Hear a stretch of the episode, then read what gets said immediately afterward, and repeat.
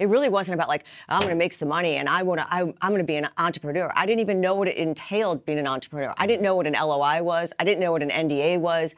I, I had no idea. So we just went for it, and we went for it because we were passionate about doing some good and helping people.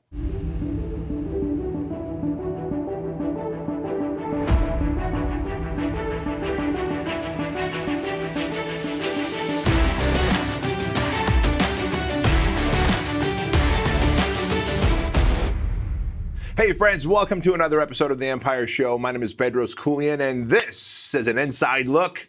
And today we've got someone very special. Her name is Dawn Birch, and she is the founder and CEO of Herbal Active, a CBD company that, that does not have THC in it. Correct, correct. We third party test everything to make sure, you know, there's zero THC and potency, purity, purity, sorry, potency, purity, and consistency are super, super important because we're in an unregulated market. Right, and you don't want to get people stoned if they don't want exactly. to get stoned. Fair exactly. Enough. But Dawn, before we talk about your success in CBD, and the reason I've got you on the show is really a two-part. One that as an entrepreneur, you're going to have many different phases of life.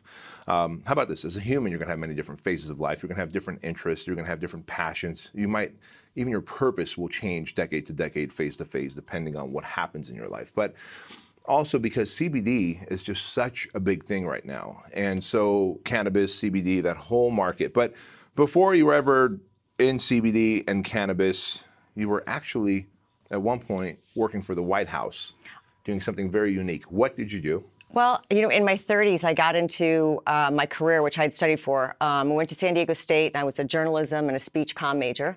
Um, my, I always wanted to be in television news production, so in my 30s, I really pursued it. Um, you know, it was everything from uh, traveling to um, being really, I was more behind the scenes. I was not in front of the camera. I was, was that by choice? Or did you actively decide that I want to be behind the scenes versus in front of the camera? Well, because I kind of entered into my career a little bit late, the idea of like being in front of the camera and having to go to small town after small town after small town to try and make it just didn't seem realistic. And I really kind of liked the behind the scenes, you know, stage managing, directing, and so forth. I really enjoyed that aspect. Um, so for me, it was just a natural fit, and it was a, it was really exciting exciting. Very exciting. Gotcha. But what did you do for the White House? Well, it was a position. Uh, you do advance for the White House, and it sounds kind of uh, nondescript, but advance means we actually go in advance of where the president is actually going to go or going to speak. Um, and we work with Secret Service, kind of laying out their plan. Where are they going to arrive? Where are they going to walk? Where's the press actually going to be located? Where's the press room set up in case there's an emergency where he has to go and make a statement? So you're kind of working with a lot of different departments to make sure that one, it, it works well for television and also it works well for security and safety. Gotcha. So, but but really, the end outcome that we see as viewers when we're watching television, we're seeing the president talk. Like the byproduct of what we're seeing is someone who's working the advance position. Correct, correct. Right? Completely behind the scenes. Yeah. It all looks very smooth and natural, but there's a lot of work that goes into That's it. That's fascinating. Have you ever been in a position where Secret Service is like, no, you can't do that. oh, it yeah, all the time. How do you? You're always having to kind of negotiate because you're like, no, this is a great shot. This is going to look great. So you're constantly in negotiating. You negotiate because public perception matters of the president. It's, like every time the president's on TV, as we see with Trump, like ratings are either going up or down. Correct. And correct. so you're trying to find that perfect position to help ratings go in the desired direction. But Whether it's lighting or the position of the audience behind yeah. him or you know signs that are around and so forth. It all makes a difference in the presentation. Are there any strange, weird, funny, fascinating stories that involve the president, you, and the Secret Service that you might want to share? Oh wow! You know what? That's one of those. I, you know, I don't. No, in all honesty, I really don't have a good one when it better. comes to that. Even even better. I, I was reading this book recently. Uh, it was written by a Secret Service agent, but it was um, one of the ones who was in uniform. I guess they're kind of worked outside of the White House. Uh, and he was talking about the Clinton administration and how oh. the Clinton administration had a very different way of. Okay, so I worked after the Clinton administration too, and the Secret Service had a lot to say about mm. them in terms of maybe some things that, that they had, you know. That they were okay with. Yeah, and, and that they were all, that they worked worked, worked really long hours because uh, the president liked to stay up and play a sax and um, have a good time. Well, there you go. there you go. Uh, hey, listen, this isn't a political show. I don't care if it's Trump or Clinton. I always say you are control of your economy, not Trump or Clinton or whoever the next president is going to be, uh, because we're entrepreneurs, we're pioneers, and we should keep charging forward no matter what.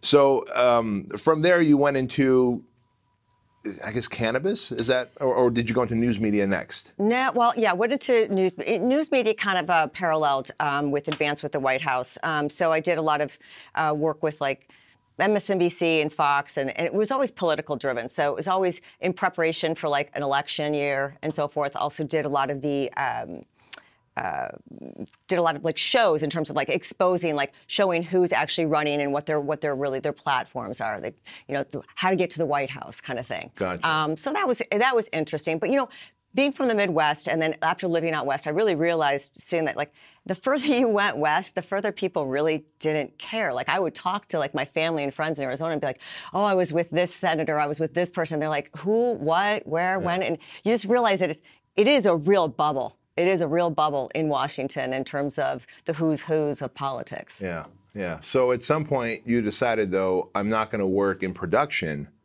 and I'm going to venture out and be an entrepreneur. Well, that's really funny. I never really looked at it like being an entrepreneur. So it, was, not an active decision, like, hey, I want to be an entrepreneur. It was never a conscious active decision. It was uh, my husband and I were, you know, looking at the fact that cannabis was going uh, medical in Arizona, and we thought my family lived out there, and we're like, oh God, what a great business to be in. You could be helping people, and this is an up and coming business. This would be exciting. What year was this? That was in 2010. 2010. Okay. So, so, right a couple years after the economy crashes, cannabis yep. becomes legal in Arizona. Yep. yep. And we're like, oh, this is a great business opportunity. Let's do this. And so we went to Arizona and we did went through all the trials and tribulations of trying to get a dispensary license and a grow and everything else. And then the governor put everything on hold.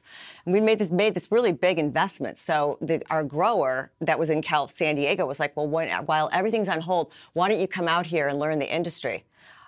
you know, looking back, I don't know what we were thinking, but we did. We sold both of our homes. We moved from Chicago to San Diego.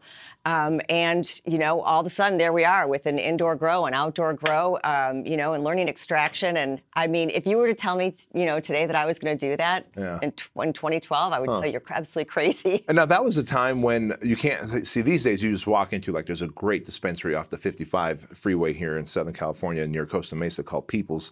And you just walk in, it looks like a beautiful Starbucks in there. And you just kind of, they have like the baristas, but they're not baristas, they're whatever Wheaties does, and uh, you just pick whatever you want and you right. walk out with it, whether it's edibles or smokables.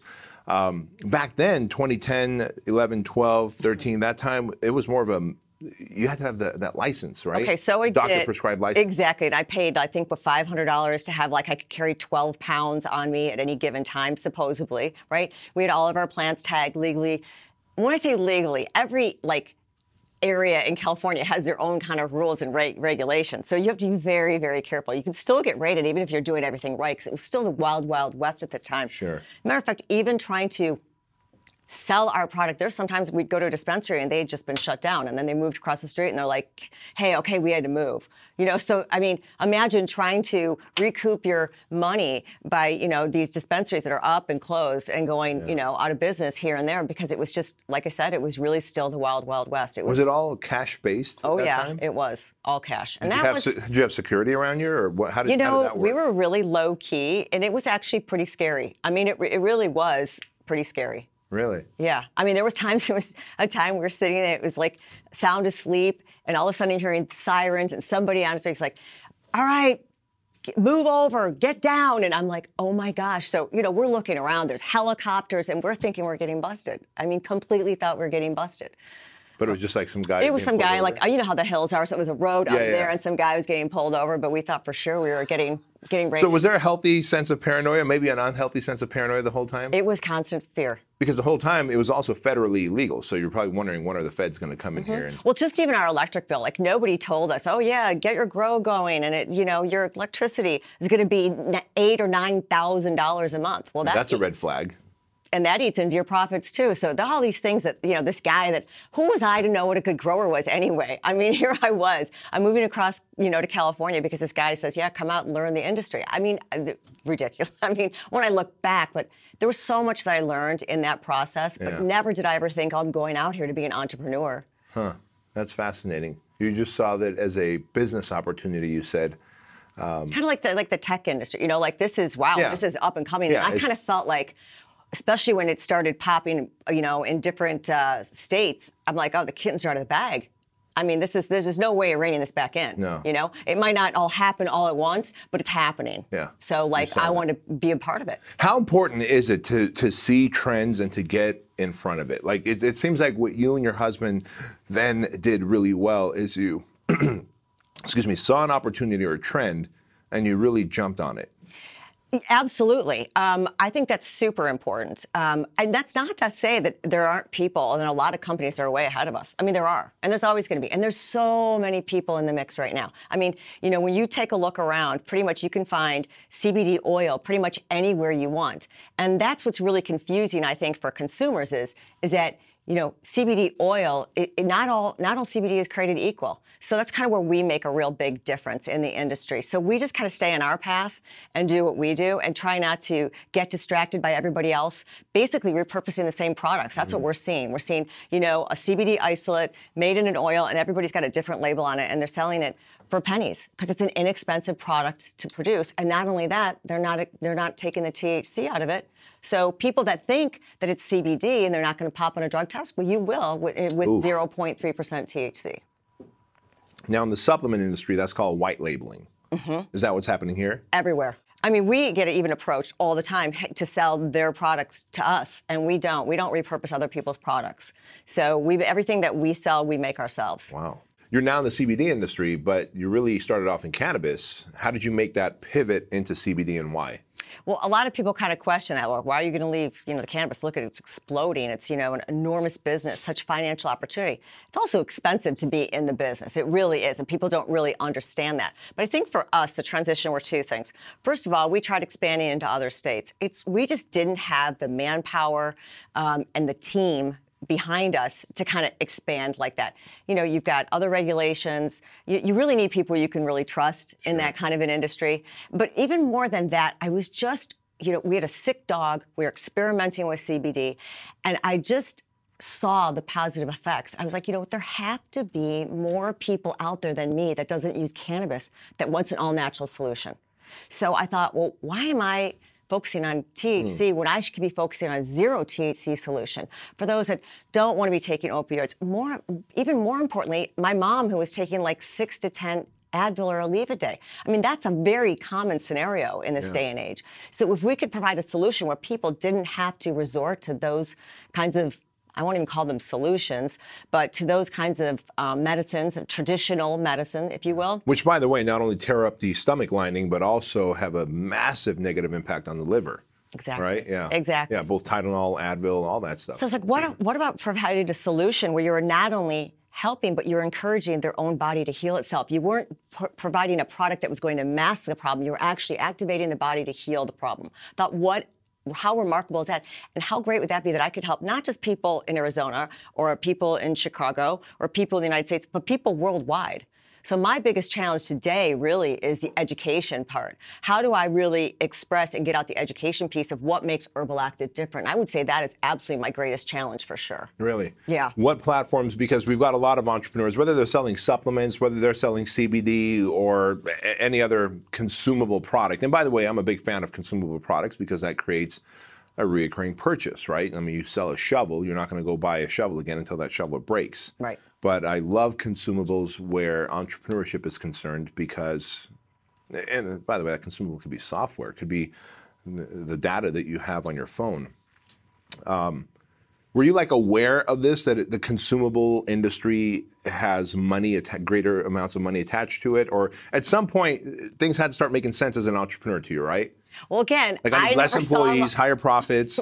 I never saw myself as an entrepreneur. I saw that there was a problem and I wanted to be the solution. That's what I really saw. I saw that I could be helpful. I could feel, I could do something that actually felt really good about. I didn't feel great about my life when I was working in television news production. Sure. You know, I just plugged along and did the same thing day after day. So when I got into this, it really wasn't about like, oh, I'm going to make some money and I want to, I'm going to be an entrepreneur. I didn't even know what it entailed being an entrepreneur. I didn't know what an LOI was. I didn't know what an NDA was. I, I had no idea. So we just went for it and we went for it because we were passionate about doing some good and helping people really ultimately is, is how it all started Okay, well, some of the greatest entrepreneurs on the planet see a problem and they realize there's a better solution to it than what's out there today. And I always say that if you want to make more money, if you want to have longevity in your business, find a problem that many people aren't solving. And the more sophisticated the problem or more complex the problem, the better solution you can provide, the more money you can charge. Mm-hmm. At the end of the day, if it's a simple problem, there's probably a simple solution, and more people are doing it. Mm-hmm. And so, what makes what you do differently as a CBD oil company? Um, well, we really stay in our lane. Um, we started off as a company, a more of a daily supplement company. So, uh, for those that are looking for an all natural, active lifestyle, we feel like if you can have a good night's sleep, if you can wake up without brain fog, if your dog can walk around without that sore hip bothering him, you're apt to be more active. So, we're trying to encourage an active, happy lifestyle. And people are more active when they feel better. Sure. So we don't look at um, you know CBD as a supplement just for like also being uh, for pain and and daily issues. I also look at it as like a daily supplement because inflammation is the leading cause of disease. So if we can alleviate that, who knows how much healthier we can be as a society. I kind of feel robbed at this point at 53 years old that I haven't had CBD in my life for all these years. You know, think about all that inflammation that I've had in my body all these years where I could have activated my own endocannabinoid system, if you will, to activate itself to heal. And people don't really understand that. And that actually goes back to that education piece. People don't really understand that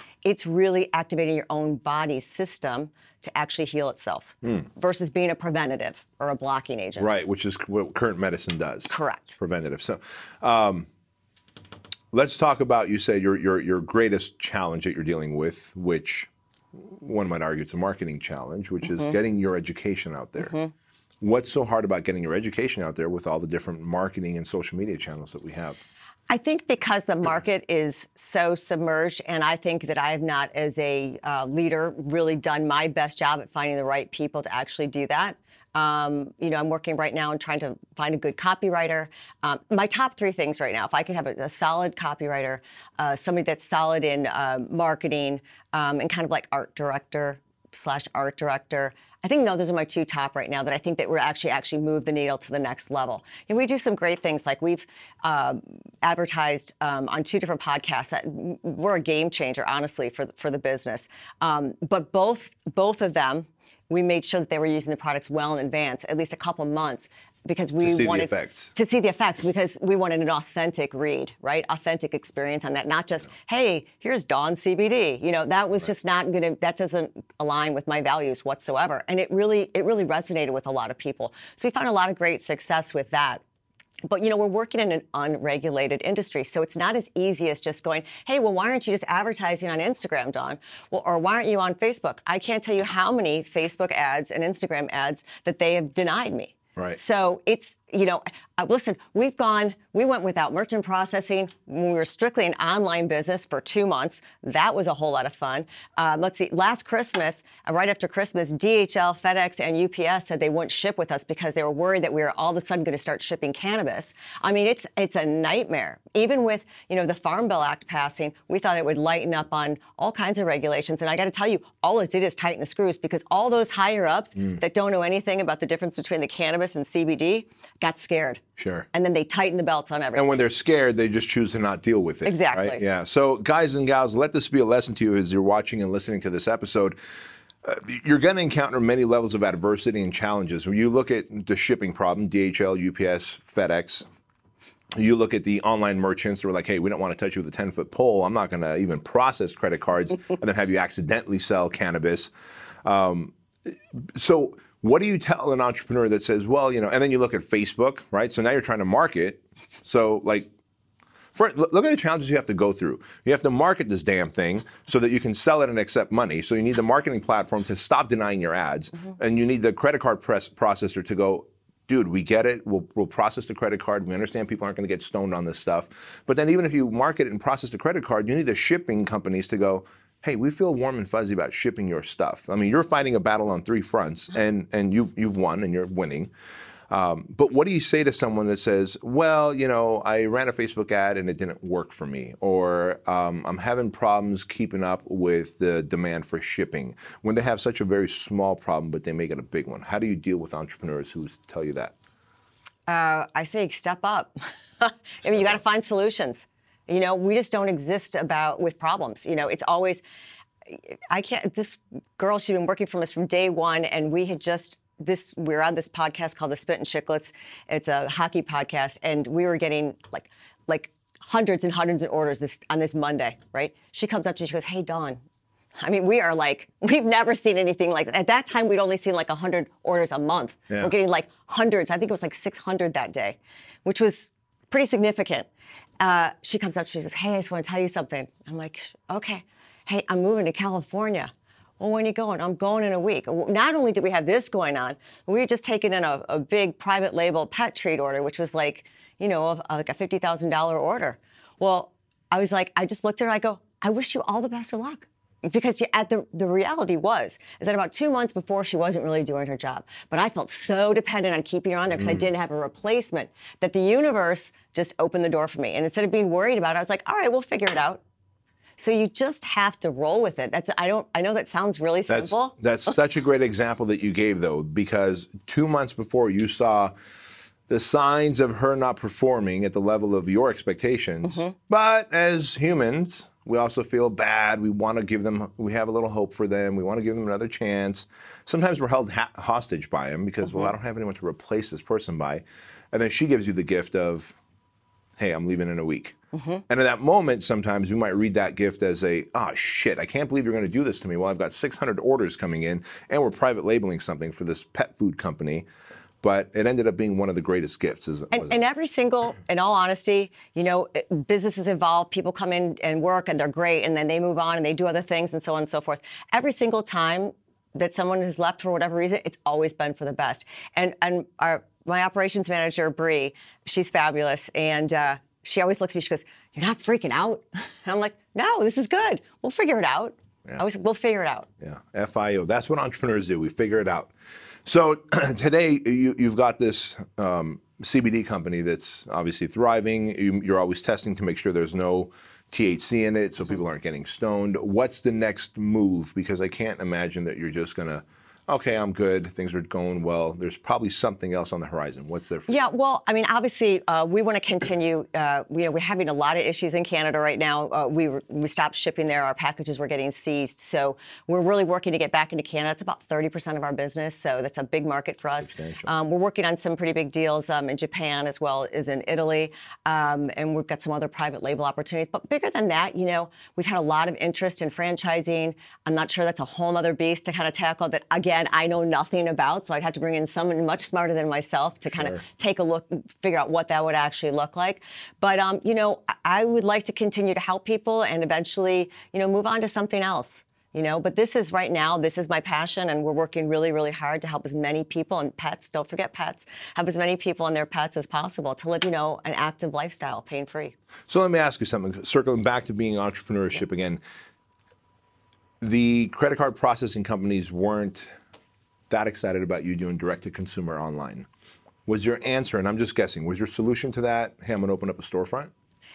Um, like, how That's did you get around interesting. that? That's interesting. We opened the storefront after that happened. So when we first, it was really funny. When we first opened the uh, Herbal Active, people were throwing stuff at us. You know, FedEx was coming by, UPS is coming by. Everybody wanted to do business with us. Once we started blowing up and CBD really became like more of a, a common term is when they started kind of getting all nervous. When we actually uh, moved our warehouse and opened the storefront because we there was such a demand for our presence to have like a storefront in Arizona, uh, we moved our warehouse down to Tempe.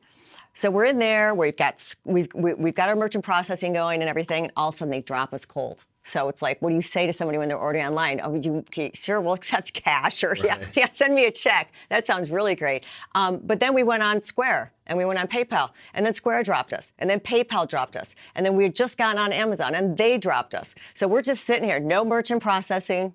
Nobody's walking the door because they hardly even know us Right. and we've got no way to process. And we that we suffered through. Gosh, it's our slowest time anyway. We suffered through a summer through that, which was brutal. So that was a whole summer long process. It was a good two months.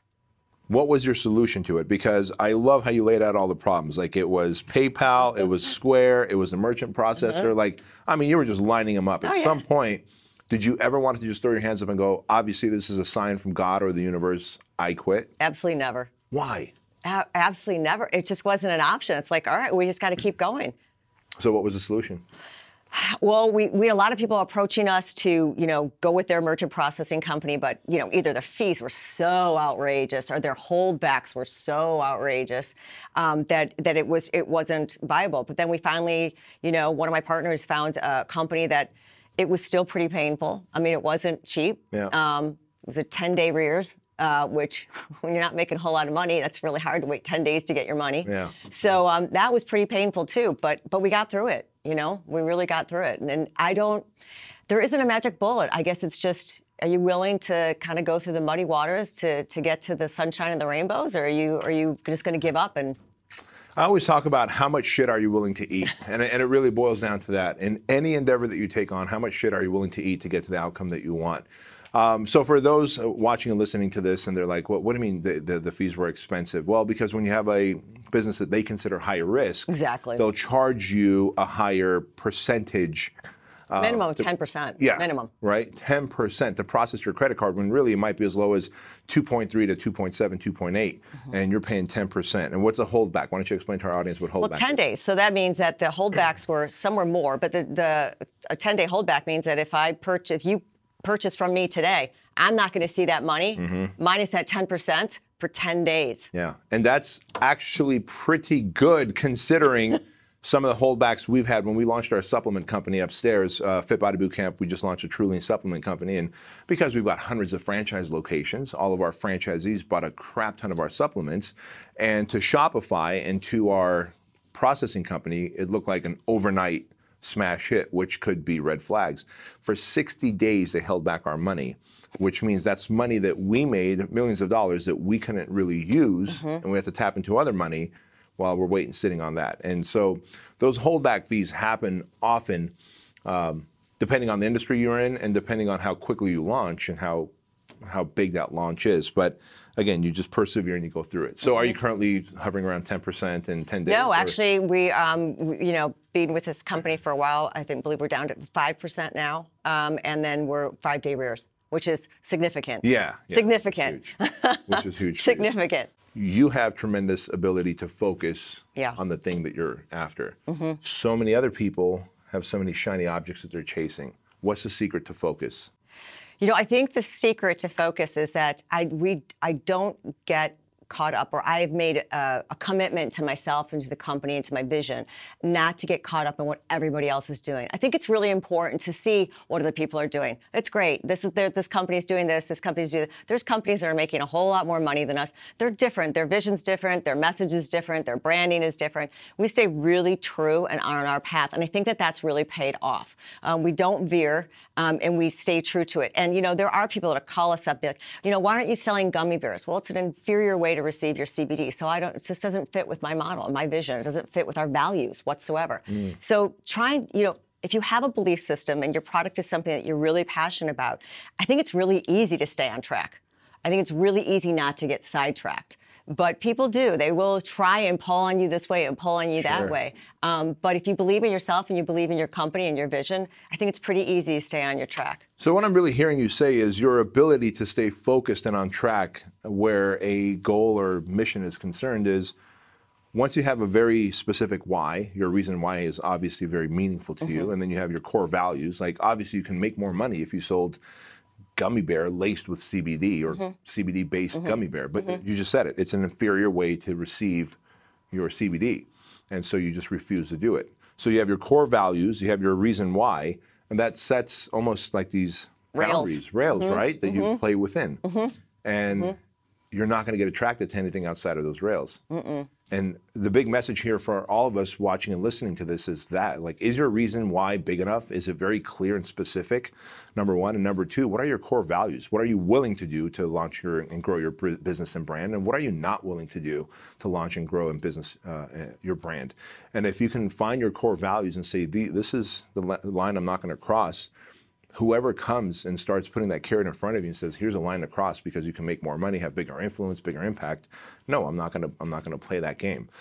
Um, so, what would I, if there was a piece of advice, and I love ending with this, if there was a piece of advice you can go back 20 years and give to your younger self, knowing where you are today, and you kind of divulged your age. You're 53, you Mm-hmm. Yes, said? 53. You're 53. You're an entrepreneur in the CBD world. If there was a piece of advice you can give to your 23 year old self, Oh gosh. what would it be? It would be um, don't be cool to, don't be too cool to learn. Don't think you're above it all. I mean, I, I wish I would have back in my 20s. I wish I was taking another language. I wish I was taking a business course. I wish I was doing a lot of different things that I could have been doing that that would have cost very little money. That would have helped prepare me for making better decisions in my life and maybe getting down this path sooner.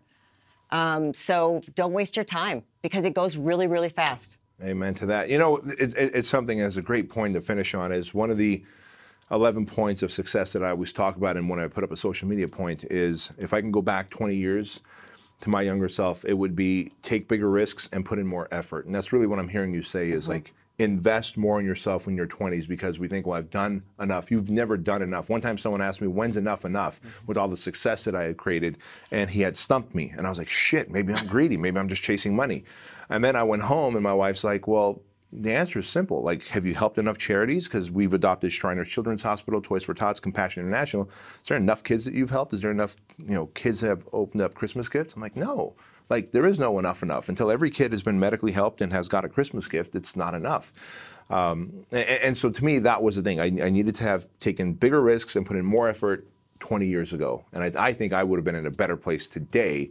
Uh, instead of at 45, I would have probably achieved this at 35, 36, 37.